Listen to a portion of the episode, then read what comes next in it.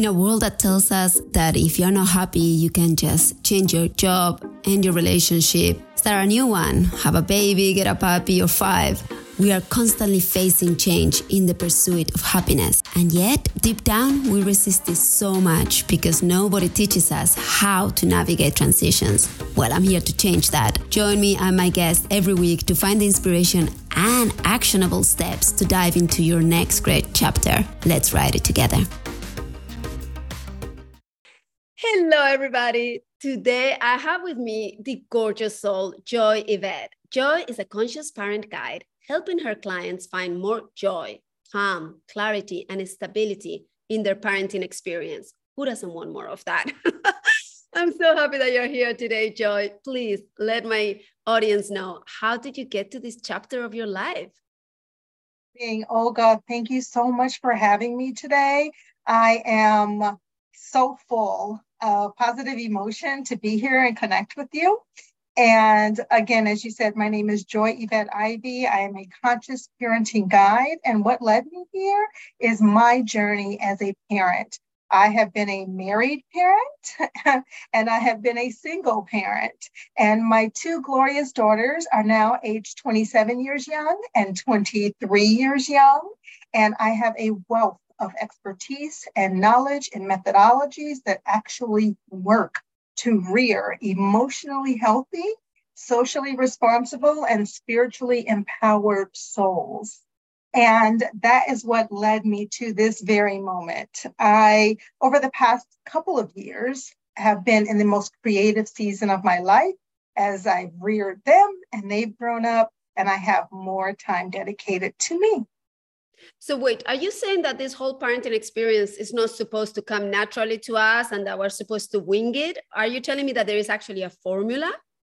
Uh, actually, yes, just like anything else. And anything is hard if you don't know what you're doing. So, mm making an omelet is really, really hard if you don't know how to do it. Parenting is really, really hard if you don't know what to do. Now, there is no formula, if you will, a cookie cutter approach that's going to meet the needs of every parent or person in a parenting role and every child, right? Mm-hmm. However, there are frameworks and methodologies that can be applied to create a customized system that works for your family. So, how is it that you help your clients create that customized framework? Yes. So, I do have, I own a proprietary framework and once we connect and I gather their vision, their goals, their values for their family, and plug it into my framework, we then go deeper and then create a customized plan. Sometimes that involves a reevaluation of belief systems. Sometimes it's the uncovering of beliefs that a person really didn't realize was there, and that's causing the abrasion, if you will. Sometimes it is being more consistent as a parent. Consistency and love are key in a parent child relationship. And sometimes consistency lacks because we're human. We get tired, and our children know what buttons to push to wear us down. So, consistency is key as well. And it's simply a reevaluation of those belief systems being consistent and then making application and the family unit is much more cohesive and cooperative. Where are you seeing most parenting uh, challenges? Mm, i see a lot of parenting challenges when parents aren't clear. Parents are the authority. Parents are the parents. And we should never relinquish our authority to our children. We are put here to guide them. As I mentioned at the outset in my introduction, the key components or the key goal for every parent or anyone in a parenting role is to rear a child to emotional health, social responsibility, and spiritual empowerment. And when parents deviate from those goals, whatever they mean for their family, that's where I see a lot of friction and a lot of upheaval, if you will, in the family unit. So nothing is ever perfect. My daughters are now 27 years young and 23 years young, and they are very much alike and polar opposites. Mm. So there's no one way. As they were even growing up, one would be crying and the other laughing. And I would wonder, is the daughter that's laughing, did she pinch the daughter that's not? but their personalities are so different that it took time to learn them and to make application for what was most beneficial to them at that point in time. Ensuring that a child is heard without relinquishing your parental authority is key. And I love what you just said about two creatures that belong to you. And I say belong quotation marks, you know, like you you created, they came through you. Completely different personalities. Having Indeed. Yes, to that. I, that that was something that shocked me because I thought, oh, I have these little creatures that I'm gonna mold to my, you know, belief systems and values, and they will just almost like an like an algorithm. You know, if I enter the right data, the, the right outcome will come out. And then I had two completely different children. And and I, having to adjust that okay so for this child i need more discipline for this child i need more uh, guidance for that was that was a real challenge for me Yes, same here. For one of my daughters, it was, hey, do this, do it this way. And I want it done in the next five minutes. And I needed to break it down so simply and not overcomplicate the instructions that I was giving her because I was parenting with a list for her very early on. Okay, I need this and this and this and this done. And it was overload. And she wasn't processing no developmental delays, no learning disabilities. It was simply overload. And so I learned very early not to operate in that manner with her and that energy. I wanted to show up in my full joy and I wanted her full cooperation. And so I learned to break it down in nuggets. With my youngest daughter, I could provide her with a list and she was done almost as I was finishing giving her the list. Mm. it was incredible the mm-hmm. two very different blessings that God gave me. yeah, I, I remember uh, listening to Dr. Shefali from the, I mean, she's, I'm sure you know her. And I love um, her. Absolutely. with the conscious family book and um, i remember she mentioned once in one of her videos like sometimes it's even the way that we communicate to them we need to shift it and and she said for for boys especially they may have a hard time keeping eye contact so yes I thought it was very, very important that I was when I was having a, a relevant conversation with my son that I needed him to understand, I would look at him very intently, you know, and be like, here, focus on me. And and then she was explaining that's actually really triggering for for a lot of boys that that yes. age group. And she said it's actually much better if you have that conversation in the car as you're looking forward, he's looking forward, so he will actually be able to hear you better. And I remember at the time, go like, I don't think that's true. Well, I gave it a go. Did you test the theory? I tested the theory. That's where I have all the serious conversations with my son now. Because I, I know that's the only time that he can actually relax enough to hear me. With my daughter, the complete opposite. My daughter is like, here, focus. And we intensely look at each other. And that's how she keeps the, the, the focus going. With my son, completely different story. And, and I was just so shocked to even hear that little change in the context the where are we having this conversation how it completely dramatically changed the outcome.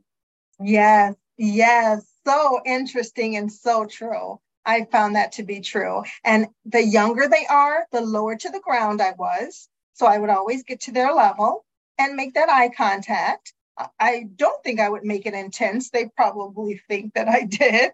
Um, but then as they grew up, they're both a bit taller than me. I'm only five three. They're both taller than me. And so now it's a meeting of the eyes.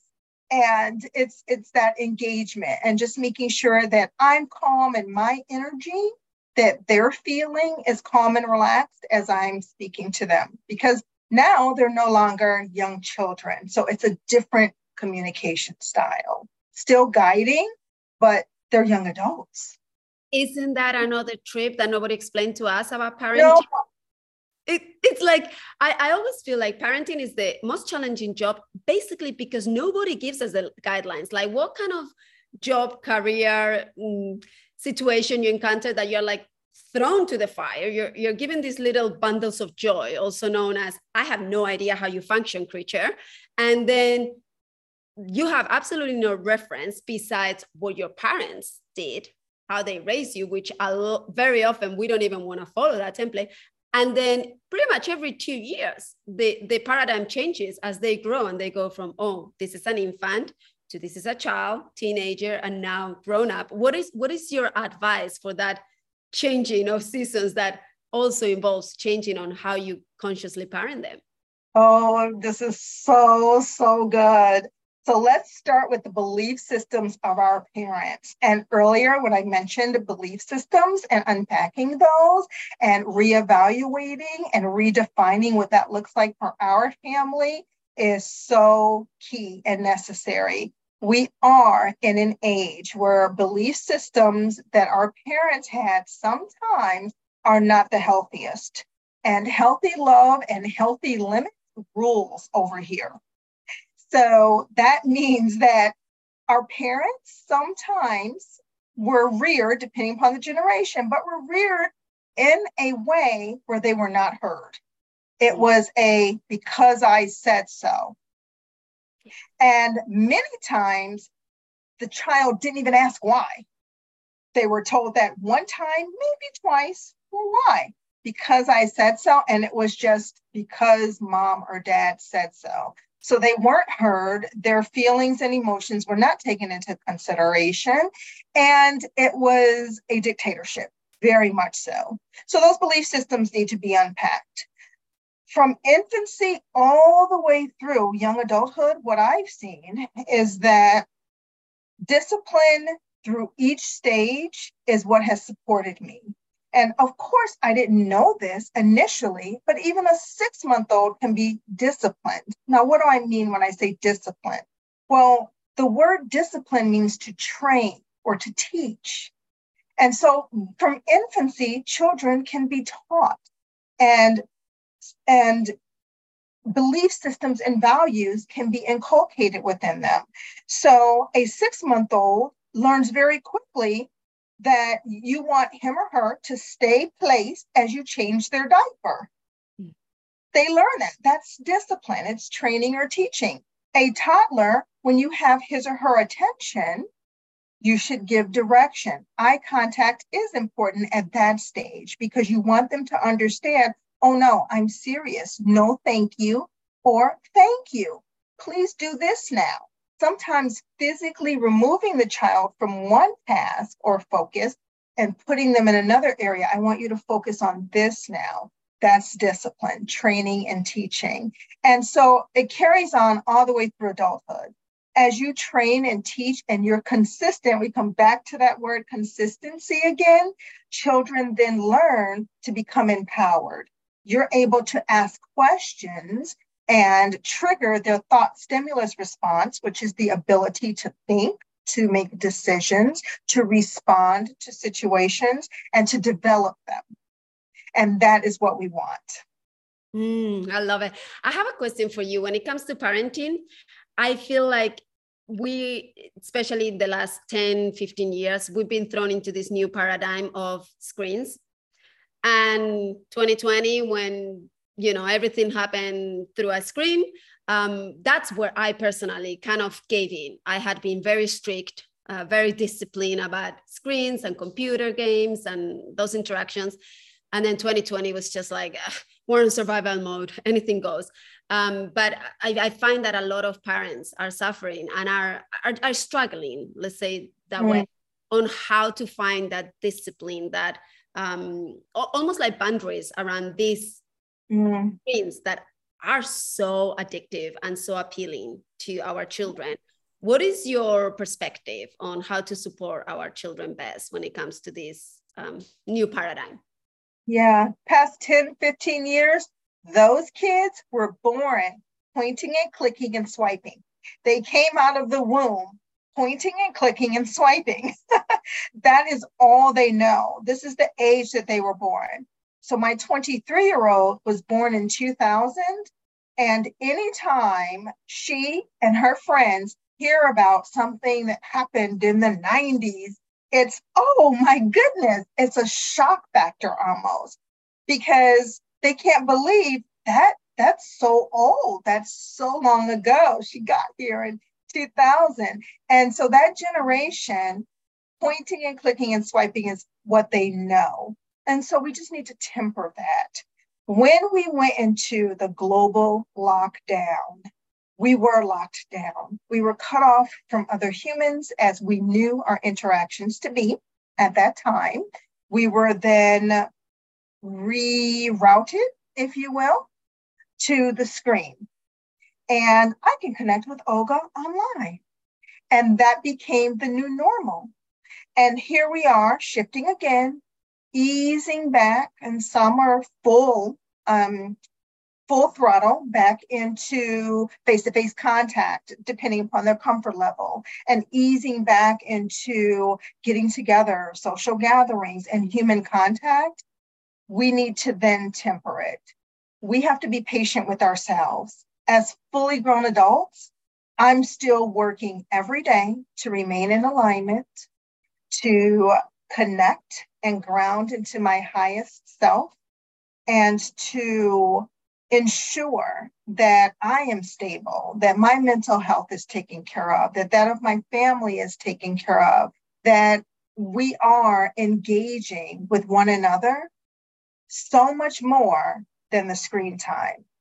I think we can give a little to parents who may be struggling.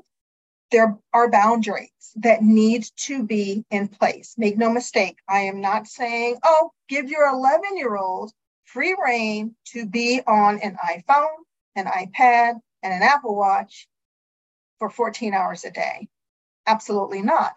However, there are boundaries that could be put in place between these hours and these hours. You absolutely may have access. And here is a further boundary. This is who you may communicate with, because we also need to know who they're contacting online. Yes or yes? Yes. Absolutely as as we then are make creating boundaries that's what i want to say as we are creating those boundaries we want to make sure that any time that is left open or that has voids if you will we have to fill that time so our children don't need to be entertained 24 7 that's not what i'm saying. But why don't we as parents, and this is where conscious parenting comes into play again, being committed to carving out time and being conscious and present throughout those moments of time when we say, okay, for 45 minutes, I'm going to sit and talk to my son or daughter, and we're going to do an activity. It's it's not a, a drill. It's not a military drill. It's genuine connection. I'm going to do something they really enjoy doing that, oh my gosh, if I could roll my eyes three times really quickly, I would do it, but they really enjoy it. I'm going to set up an activity that we've never done before um, miniature golf, uh, anything. This the first thing that comes to mind. It's so much fun as a family activity. It's so much fun.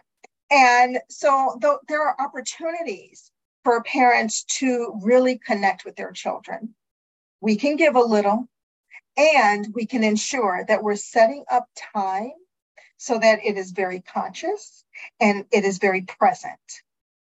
Yeah, one, one of the changes that I did this year, which I absolutely love, is as, as a mother, um, you end up doing a lot of Ubering your children from one event to another extracurriculum activity. And and i've always felt like that was not in alignment with me. I was not the soccer mom type of sit through all these games and plus talk about I, am from spain i don't understand games american games i don't understand baseball football i, I go to those things I mean, olga you don't like the uncompensated endless driving around of your children what oh my gosh it's funny because when i sit with other moms that's what they all complain about. And I remember going like, this could be a solution to this. And I decided, you know what? I'm actually going to bring my children into my activities, the sports that I like. So recently my husband and I picked up pickleball and I was like, well, children, guess what? You're going to learn pickleball with us. Of course, it wasn't easy. Of course, there's been a lot of complaining and like, I don't want to do this at the beginning now they look forward to it. And now instead of me having to drive them to a baseball game where then I sit there for four hours going, is my child winning, losing? What's going on here? We actually play together. We're learning the, the, the game together. It's such a bonding time for the entire family. And I'm talking oh, my husband, my 15 year old boy, my 11 year old daughter, myself, which is the team that we need. And we're having fun. We are playing together. That's such an incredible connection time where they're off the screens, they're learning a sport, we're being physically active. I feel like it's a win-win for everyone. And, and it's so fun because it took me a while to figure out how am I going to do this so I don't feel guilty. But I want to say there is so many places in parenting where we feel a lot of guilt. We feel like we're failing. We feel like we're not doing the right thing. Um, how do you support your clients through that overwhelming feeling of I'm not doing as good as I should be doing?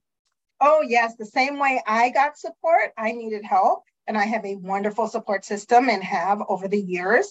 And the same way that I continue to support myself is by way of we're not perfect. So let's put that out there first and foremost. When we feel like we're not doing our best, we need to take a step back and reassess and reevaluate and get the help that we need. Guidance and support is so key. Building a community around the parenting values that you want to emulate and the parenting role, the way that you want to show up in your family that's it's so important. Everyone that you bring in to your community needs to have that same dedication to your core values. They need to understand your boundaries and they need to operate in full healthy limits and healthy love. So we've touched on those two uh, components of my framework healthy limits and healthy love and that is exactly what that looks like. It is doing your very best, and best is in quotes because we are constantly pivoting to ensure that we're giving our children what they need. So, what is your best today may not be your best tomorrow. But if you are conscious and if you are aware and if you are present, now you're in a healthy place to pivot and then provide that. That's amazing advice. Joi, you're so full of wisdom. Oh, People want to work with you if they want to learn more about your proprietary system and how you can support them. Where can they find you? Absolutely. I'm on Instagram. My username is underscore I am Joi Yvette, J O I Y V E T T E. I am Joi Yvette. And I am also on Facebook. I have a private Facebook community, Conscious Parenting, and we'll make sure the links are connected. Yes. So yes. that you just click on the link and you'll find my private Facebook community. And I look forward to connecting with anyone who wants to connect and dive deeper. I also have on my Instagram, there's a link in my bio that provides freebies to mm-hmm. the conscious parenting community. There are affirmations, there's some good stuff in there. So go and download your freebie as well. Click on that link in my bio. Yes, go and, and connect with Joi. Uh, bring that joy into your parenting. Start yes. learning from her and all the resources that she's put together because you're doing incredible work to support as parents who are confused and overwhelmed and full of guilt. And it doesn't need to be that way. So I love it. Yeah. Thank you so thank much. You. The last two questions that I have for all my guests. Are you ready for them? Yes. Yes. So I would love to know where do you see your next great chapter? My next great chapter, I am in the most creative season of my life. I know I mentioned that that started a few years ago, my daughters are fully grown young adults now. And my next great chapter includes expansion of myself and my brand in every area of my life. Full expansion, joy and pleasure and love and bliss and magnetizing all of my good to me. That's what my next great chapter includes. yes. And what do you think the world's next great chapter is going to be? I think the world's next great chapter is full of love and personal power. We have lived a most recent season where we have seen a bit of the opposite. And I'm going to speak to the love and personal power that lives inside of all of us. We are all worthy. We just don't recognize it at the same time. And I think that that love and that personal power is going to rise up and it is going to become what's most prevalent in the world. That's so beautiful. Like you kept repeating throughout this podcast, healthy love, healthy limits. Yes. Let's let's bring that on. Yes. I love supporting others in that way. This has been such a joyful podcast. Thank you so much for being with us. Thank you, Olga. I'm so grateful for this invitation. We met through a mutual friend, and I am just super pleased. My heart is overflowing. I am truly, truly excited to have connected with you in this way and uh, truly grateful and look forward to our blossoming friendship. Yes, shout out to our friend Annette, who is putting together a community of incredible healers, coaches, guides uh, through her uh, software company. So so happy that we met. And yeah let's continue the conversation. Let's continue raising uh, conscious children and parents who have more joy calm and and love. So thank you so much. And absolutely. For, for everybody else i'll see you next week. Aloha hey if you're passionate about helping others move to the next chapter and want to join one of the fastest growing industries I would like to invite you to my upcoming training to become a certified holistic divorce coach. Just head over to olganadal.com and click on the Holistic Divorce Institute tab. I can't wait to meet you inside the program.